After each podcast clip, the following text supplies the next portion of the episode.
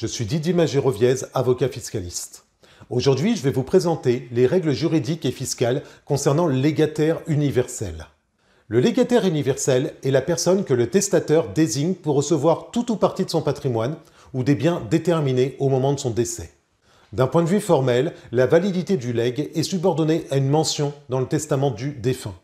Le légataire doit être vivant au décès du testateur. Son identité doit être clairement précisée dans le testament. L'article 1002 du Code civil fait référence à trois catégories de legs. Le legs universel, le legs à titre universel et le legs à titre particulier. En pratique, dans le legs universel et le legs à titre universel, le légataire a vocation à recevoir une universalité de biens. Dans le legs particulier, il ne reçoit que certains biens déterminés.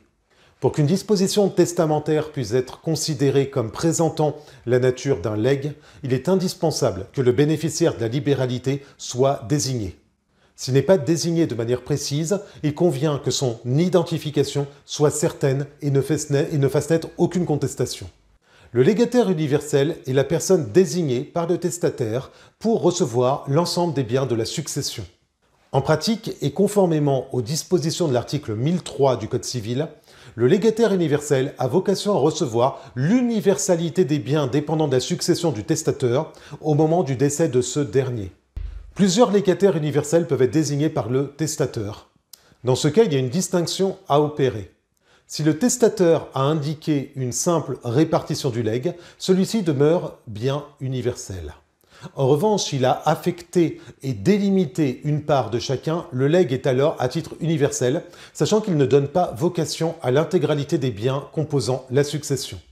En présence de plusieurs légataires universels, ils disposent chacun d'un droit indivis sur les biens dépendant de la succession jusqu'à la date du partage successoral. L'élément clé permettant de considérer qu'une personne est légataire universel est la vocation que lui confère un testament à recueillir toute la succession du testateur. Le légataire universel se distingue du légataire à titre universel qui n'a vocation qu'à recevoir une cote-part de la succession du testateur. L'article 1010 du Code civil prévoit que le légataire à titre universel peut recevoir un legs sur une fraction arithmétique de tous les biens du défunt, par exemple le tiers de tous les biens ou encore la moitié de tous les biens. Le légataire universel doit également être distingué du légataire à titre universel. En pratique, le legs à titre particulier est un legs qui porte sur un ou plusieurs biens déterminés, par exemple tel ou tel objet dépendant de la succession du testateur. Dans tous les cas, c'est au moment du décès du testateur que le legs produit ses effets. Cela suppose que le légataire accepte le legs et que celui-ci ne soit pas devenu caduque pour telle ou telle raison. Comme n'importe quel héritier, le légataire universel peut accepter de manière pure et simple la succession ou l'accepter à concurrence de l'actif net ou encore y renoncer. Le légataire universel a droit aux fruits du bien légué dès l'ouverture de la succession, et ce à condition qu'il ne soit pas en concours avec un ou plusieurs héritiers réservataire. À noter que le légataire universel qui accepte purement et simplement la succession est tenu de toutes les dettes dépendant de la succession du défunt. C'est l'article 785 du Code civil. Il est en effet assimilé à un héritier. Il sera fait observer que le légataire universel ne prime pas sur les héritiers réservataires. Dès l'instant qu'il existe un héritier réservataire, il est impossible de le priver de ses droits par voie testamentaire. Il dispose ainsi de plein droit de sa réserve. En cas de contentieux, le légataire universel pourrait avoir à verser une indemnité égale à l'atteinte portée à la part des héritiers réservataires. Passons à présent à la fiscalité applicable au legs.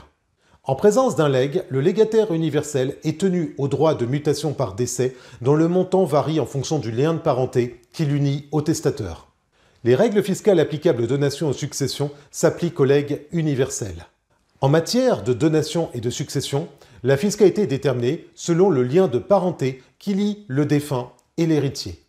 À titre d'exemple, les enfants du défunt bénéficient d'un abattement spécifique de 100 000 euros qui peut aboutir à réduire, voire annuler complètement le montant des droits de mutation par décès. De son côté, le conjoint survivant ou un partenaire paxé survivant est exonéré de droits de mutation par décès.